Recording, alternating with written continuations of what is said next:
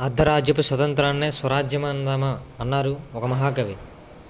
ఈ దేశం మొత్తం మతం కులం జాతి వర్ణ వర్గం వీటితో మొత్తం నిండిపోయి ఉంది.